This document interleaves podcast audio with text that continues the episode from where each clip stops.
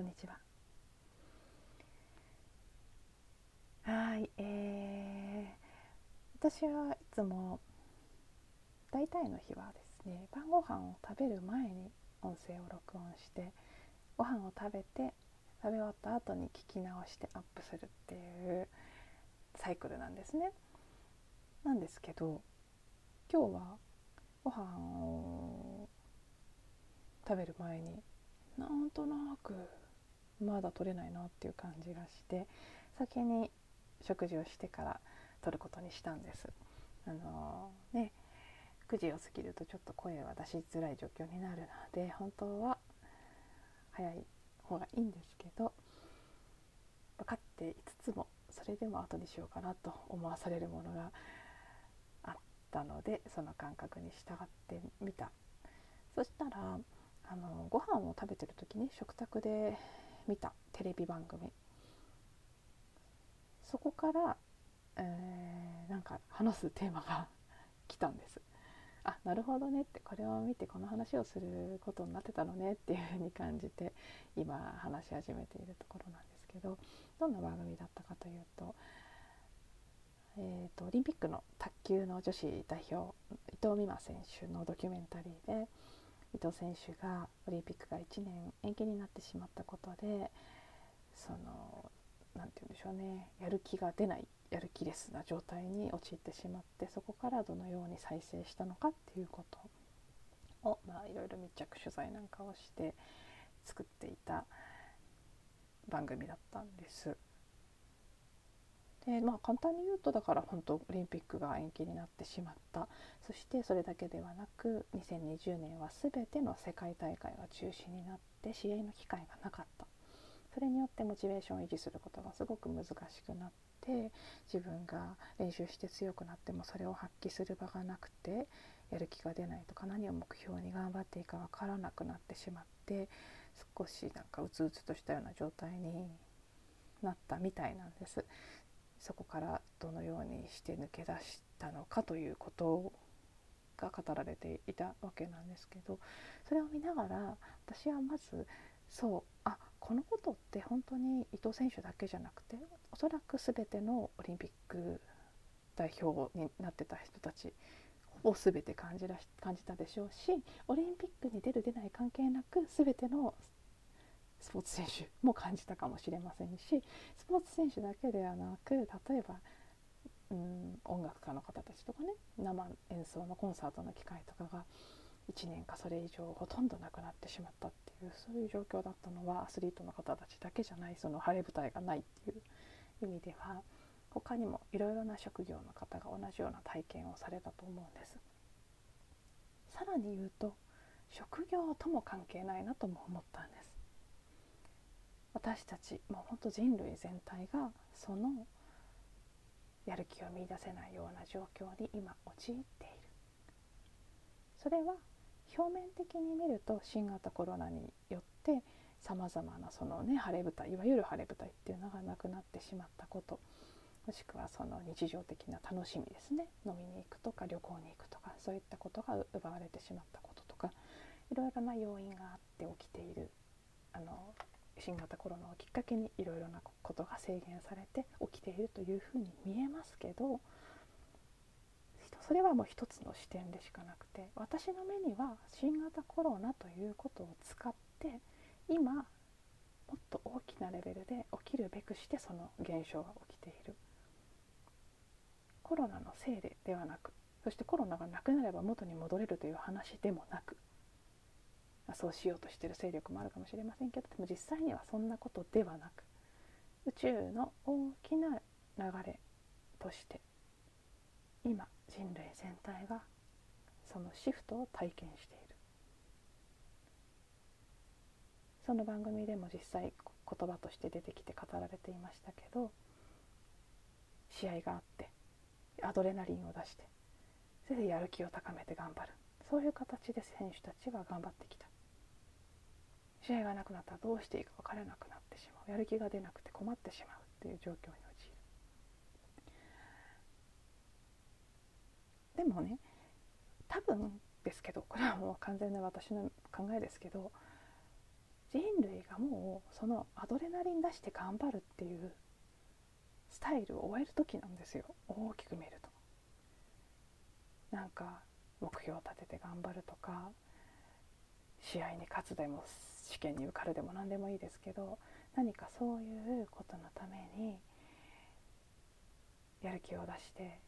モチベーションを上げてアドレナリン出して頑張って達成してその喜びでさらにまたアドレナリン出してもしくは負けた悔しさとかでアドレナリン出してっていう風にして頑張っていく。そのモチベーションとかアドレナリンとかやる気っていう言葉で語られるものを燃料動力源とする生き方そのものが終わるっていう大きな意味ではもうそういう過渡期にあると思うんです今。例えるならば急に出てきたんですけどこの例えは今取りながら。ガソリン車が電気自動車に変わるみたいな感じで。これまで車はガソリンで動くのは当たり前だったんですよ。ガソリン車にはエンジンがついててでそのエンジンの仕組みで駆動するっていうことが当然だった。でも急にガソリンでは走んなくなっちゃったんですよ。電気で動くんですこれからはって言われた。でも電気自動車にはガソリン車とは違う今エンジンじゃないんですよね。そのコンピューターとかが必要になる。それを今一人一人がそれぞれの形で一生懸命ガソリン車にこの今までの車の自分のエンジンのいらなかったものとかをこれはもう新しい車ではいらないって言って整理したり新しく必要なものを見つけていったり、まあ、それはね全て必要なものはもう内側にあるんですけど今まで眠っていたその、ね、ジャンク DNA とか呼ばれたりしますけど眠っていた使われていなかった部分を目覚めさせて全部のパーツは中にあるんですけど今度は電気で動くからこっちが必要だ。これはもういらないっていう今その書き換えをしている最中。なのでこの時期うんあこれこの子のことすごいいろんな人から聞くんですけどやりたいことがわからないとかやる気が起きないとかなんか頑張れないなんか今まで好きだったものが好きだと感じられなくなったりとか楽しかったことが楽しいと感じられなくなったりそういうことがま重なって生きてる意味すら感じられないみたいに私自身もその言葉再三言ってましたけどこの数ヶ月の間に。っていう状況に陥っているのはまさにその一旦ガソリンでは動けなくなったで古いエンジンではもうもう動けないでも新しいものもまだ作り変えてる最中で動ける状態になってないですから止まるしかない。車で例えたら分かりやすいですよね。動けない車車として存在する意味ないですよね。走れない車。車動かなかったら本当に存在する意味ないですよね。まあ、うん、中に座ってるっていう空間としても多少あるかもしれないですけどでもそれだとしたら別の場所でいいやってなってしまうので存在意義もなくなってくるように感じる。そういう時なんだなってそれを、まあ、まさにね人類全体でその体験をしているので一つの側面としてオリンピック選手とかが強烈にそういう体験をしたりアーティストの方たちがそういう体験をしたりもしくはねあの在宅勤務するようになってしまった普通の会社員の方たちも今までとは違う働き方になってやる気をどんな風に見出したらいいのか分からなくなってるって方もいるでしょうし実際私はそういうあの、ね、会社員の方とかとは触れ合う機会が今ほとんどないですけど個人で働いてる方は周りには多いのでそしてどちらかというとセッションを提供する側をやってる人が多いので本当に最近よく聞くんです。今最近来るクライアントさんたちがみんな何したいかわからないとかやりたいことが見つからないとかもうほんとそれを言ってる人がものすごく多いっていう話を複数の人から聞いてるんですね。なのでああまあ本当に守護意識的にそういう時期なんだなっていうことを感じていましたし今日のそのドキュメンタリーを見て番組の趣旨とは全然違いますけど私はそれを見ながらああ今本当そういう時だからって。伊藤選手の場合はねどちらかというとそのやる気をなんとか出せる状態を作るっていう方のアプローチをして抜け出したというストーリーですけど私は見ながらいやまあね今は、まあ、オリンピック終わるまではオリンピック選手はやらざるを得ないですから出ることになってるから頑張るしかないので、まあ、そこまではそれでいいけどそういうオリンピックが1年延期になったからとかそういう問題じゃなくてもうこれからはこれまでのような頑張り方ではやっていけない時代に大きく見るとだんだんなっていくんだからそのアドレナリンで頑張るっていうことそのものをやめていかなきゃいけないんだよっていうことを思いながら見ていたんですね。でもこれはどちらかというと何て言うんでしょうね個々人のレベルではなくて全体の意識でのシフトの話なので個々人のレベルで見たらまだ当分これまでのようなそのアドレナリン出してモチベーション高めて頑張るというやり方を続ける人も一定数いると思います。全体で見た時に私たち人類がその大きな切り替わりの間の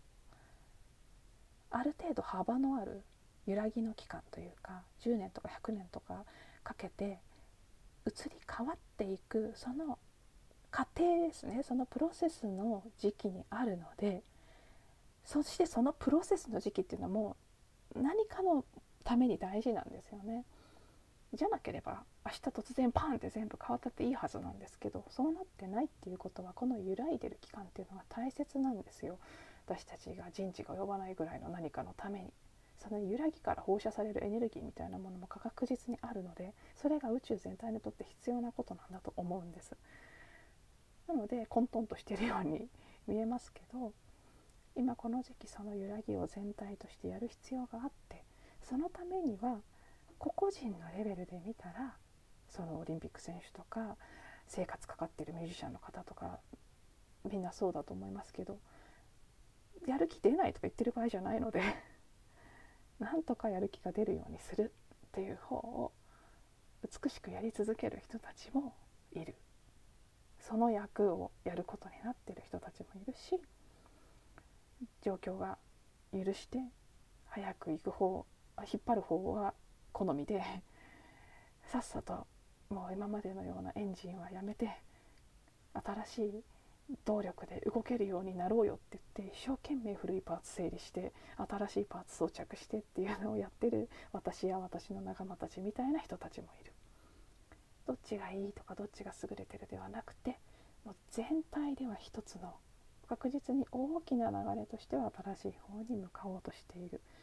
だけれどもそこに向かうプロセスとしてどっちもが混ざり合ってる今の時期が必要でそれをするためにそれぞれの役目をしてるっていう今があってそこにああいるんだなっていうことを妙にその番組を見ながらまざまざと感じさせられましてああ今日はこのお話だなと思いこうしてお話ししているという流れでした。そしてねあのなのでどっちをやってもいいんです本当に。それぞれの状況で例えばその本当ねどれだけ自分の収入に家族や自分自身の生活がかかってるかっていうこととか置かれてる環境とかいろいろな要因があってそうなってるっていうことなので無理やり今あるものを否定する必要はないんですけど同時に大きな流れとしてはやっぱりその動力を変えていく方これまでのような目標達成とか勝負勝ち負けとか、うん、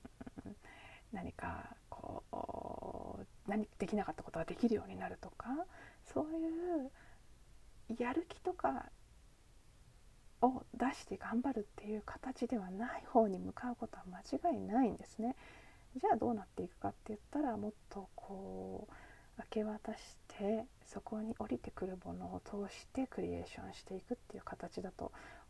思うんですけどまだね抽象的にしか感じられてませんけど私も実施する段階に至っていないので。でもあの私の中で出てきてるイメージは「用意ドン」のねポーズ走り出す。その立ってるスタートでもあのしゃがんでるクラッチングスタートでもどっちでもいいんですけどあるいは水泳とかでもいいんですけど飛び込みあのなんだっけ飛び込む瞬間みたいななんかあの何か目標ゴールに向かってそしてさらに誰かと競ってスタートする時ってものすごい前のめりで基本すごい力が入ってるじゃないですか。でその瞬間全ての力を出して目標地点に向かって進んでいくんですよね。そのこう前に向かっていくエネルギーの感じが今までのやり方なんですけど新しい感覚新しい動力の感覚っていうのは、まあ、車のエンジンとかもどっちかってそういうイメージですよね。今までの車のエンジンってなんかブオーンって前に走っていく感じ。電気自動車ってもうちょっとねスーって動いていくんですよね。あの新幹線とかと同じ感じでイメージ。前に向かうんですけどなんかブオンって進む感じじゃなくてスーって動く感じなんで、まあ、それと同じ感じでその走るポーズのイメージでいくと今度新しい動力で動く感じっていうのは私のイメージの中ではもう後ろに倒れていくような感じ寄りかかるように腕を開いて力を抜いて後ろに倒れかかるような感覚もね重心は完全にどっちかっていって後ろです。フォーカスは後ろ背中側。背後。でそこに本当に全ての力を抜いて寄りかかってように力を抜いてでも倒れないんですよ。倒れるかと思いきや倒れないんです。何か見えない力によって支えられていてでその自分の自分だと思っている自分のこの肉体だけではなくて背後のその支えてくれてる存在も含めての全体の中に何か一筋のこうインスピレーション想像の源宇宙の愛と言ってもいいですけど何かが入ってきて自分が魂の脚本ブループリントで決めてきたやることになってること。そことクリエーションねだから宇宙とのコークリエーションということですよね。源から降りてきたものと共同で何かを作っていく。そこにはその用意ドンの用意みたいに前にガッて向かってフォーカスしてる状態ではそれはおそらく降りてこないんです。多分ですよ。分かんないですよ。そうしてても降りてくることもあるかもしれないんですけど多分力を抜いて空っぽの器になって受け取れる状態器を作っていた時にそのスペースを用意していた時にタイミングもコントロールすることができない。でもそれも委ねて待つことができた時に初めて本当のクリエーションというのは降りてくる。そしてそれの喜びを感じてそれは今までのようなアドレナリン出して目標を決めてやるっていうモチベーションの上げ方とは全然違う感覚の喜びだと思うんです。全然違う感覚のやる気だと思うんです。やる気っていう言葉ではないかもしれないですけど全然違う動力エネルギーもっと本当そう。やっぱりねエンジンガソリン車と電気自動車の差は結構、まあ、メタバーとしては適切でしたね。考えてませんでしたけど音声取り始めるまでは。スーって。あなんか来ちゃったから動くみたいな。自分でやろうとしてるっていう感覚すらなく起こっていくっていう感覚。やる気があるかないかとか関係なくなってくるんですよこれからはきっと。喜びっていう言葉はもう少しこう、うん、残って 残るっていうかなていうんですねそこはもっと大事になってくんですけどやる気っていうのとはちょっと違う質感のものになっていく感覚がイメージが私の中にはあります。そしてその新しい動力を出す鍵は力を抜くことなんです。今までのようなアドレナリンを出すやり方じゃない。もうアドレナリンはむしろ出しちゃダメみたいな感じのねそういう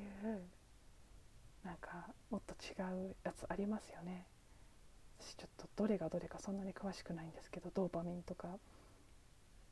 セロトニンとか。もっとそういう多分セロトニンとかそっちですよね。きっと癒し系の穏やかな物質が出ている状態の時にだからといって動かないとか何も生み出せないっていうことではなくとやってるって感覚すらないぐらいの感覚ですごいことが起きてるっていう方にシフトしていく全体で見たら大きく言ったら絶対そっちへ向こう向かおうとしているその過程の中にある今両方がある時で個人で見た時にまず大前提どっちをやってもいいしどっちをやってるのがすごいとかいいでもない。どうしても新しい方が良くて古い方が悪いっていう風に見えてしまいがちですけどそこは好みです単なる私は新しいのが好きなので圧倒的に新しい方に行きます。もう古い方一切やる気ないのでこの3年ぐらい私はいつも先取りするタイプですからここ数年ずっとやる気なかったですからね。もうさっさとそっちのガソリン車自分の中に新しく電気自動車だ新しい方の仕組みを作る方にフォーカスしてしまってたので今までのようなやり方で頑張るということも全部放棄して。だってほら一回解体しちゃわないけど新しいの作れないですからあ古いので動き続けながら新しいの作るのはやっぱりちょっと難しいっていうか無理なんですよ。一回止まんなきゃいけない。でその止まって一生懸命研究してたんだと思うんです。潜在意識的にというか無意識的には。新しい仕組みで動くっていうのはどういうことなんだろうってあまりにも分かんないですからね前例もないですし、まあ、前例ゼロじゃないんですよ。あるんですけど古くから歴史上のいろんな存在たちがそのヒントを残してくれてるんであるんですけど前例は。なので、まあ、それは分かるんですけどそれを自分がどうやってやるのかに結びつかないっていうところをずっとこう模索していたような感じがするんですけどでもそう私はそれが好みなだけで古い方を美しくやりきるっていうところをやるのが好きな人好きっていうか、まあ、それを決めてきてる人たちもいてそれも本当に美しいと思う。オリンピック選手とかも本当美しいって誰が見ても分かりますよねスポーツ選手とか、うんまあ、音楽家とかもそうですけど極めて極めて高い目標を立ててストイックに頑張ってそれを達成してっていう姿の美しさと確かにあるそれを今はまだそのさっきから再三言ってる通り混ざっているのがいい時期なのでどっちもがいてそれを体験している。でも一つだけ言えることは本当はもう古い方やらなくていいんだけれども習慣になっているとかあと一番大きいと思うのは怖い。止まるのが怖い。やる気が出ないなんて怖い。何も頑張れなんてないなんて怖い。そんな自分は許せない。それこそ生きてる価値ないって本気で思うぐらいの状況を1回は通りますから。エンジン止める時に古いエンジン止める時に。これは絶対感じると思います。なのでこの言葉も最近周りでよく聞くんです。生きてる意味ないって感じるって。その言葉出たらむしろ正解です今。エンジン切り替わり始めた証拠ですから。だけどそこを感じるのは本当に怖いことなのでそれを避けたくて何か新しい頑張るものを次々見つけて頑張っちゃっているのだとしたらあその頑張り続けるのも全然いいですけどあの時が来ればねそれが続かない時も来るでしょうからややれる間はやったらいいと思いますけどでもちょっと選択してみようかなっていう気持ちがある方には私は私はもうそこのね超怖いところ通ってきているっていう自負があるので苦しいけど怖いけどでも絶対通れるっていうことは声を大にして言いたい。そしてそっちをさっさと通ってしまうのも悪くないですよって、まあ、私が何かそれでね何もこう結果として見えるものを生み出したわけではないのでどういいかっていうのはご説明しづらいところですし、まあ、それは3年後5年後10年後ぐらいを見ていただかなければわからない部分だと思うんですけど。でもここ最近の私は少なくともこれで合ってるっていう感覚はすごくはっきり持ってるんです。そして多分これをお伝えするために若干早めにそのめちゃくちゃ怖い本当に生きてる意味ないんじゃないかって感じるような真っ暗闇に落ちていくような感覚っていうのをやってきたんじゃないかなとも今感じているんですね。なので、まあ、もし本当そこをうすうす体験しているくだいるんだけれどもなかなかこう、うん、飛び込む勇気がないとかそれで何か頑張ることを探して動いてしまう。でも動こうとしてもやっぱりやる気が出ないみたいな体験をもし今されてる方がいたとしたら、うん、そこを止まる方をやってみてもいいかもしれませんよっていうのは私からお伝えできることかなと思いますしもしねそこを通るのに対して何かサポートが必要であればお声がけいただければセッションなり何なりご提供することもできますしこちらのポッドキャストでもどんどんそういった内容もお伝えしていきたいと思いますのでご活用していただけたらね嬉しいなとも思います。そして身の回りに同じようなこのね生きてる意味ないって感じるとか最近やる気が出なくてみたいなこと言ってる方がいたらもうよかったら是非このエピソードご紹介していただけたらなとも思います。何かすごくね私の中でうーんやっぱり今この時期大切な変化が起きていてそれはそれなりのしんどさがあるもの。だからこその私自身の体験をシェアしていく必要があるっていう感覚が今すごく来ています。はい。ではねなんかあのたまたま見た番組からの全然番組の想定とは違うのであろう受け止めで えー、いっぱいお話ししてしまいましたが今日も最後まで聞いていただいてありがとうございます。また次のエピソードでお会いしましょう。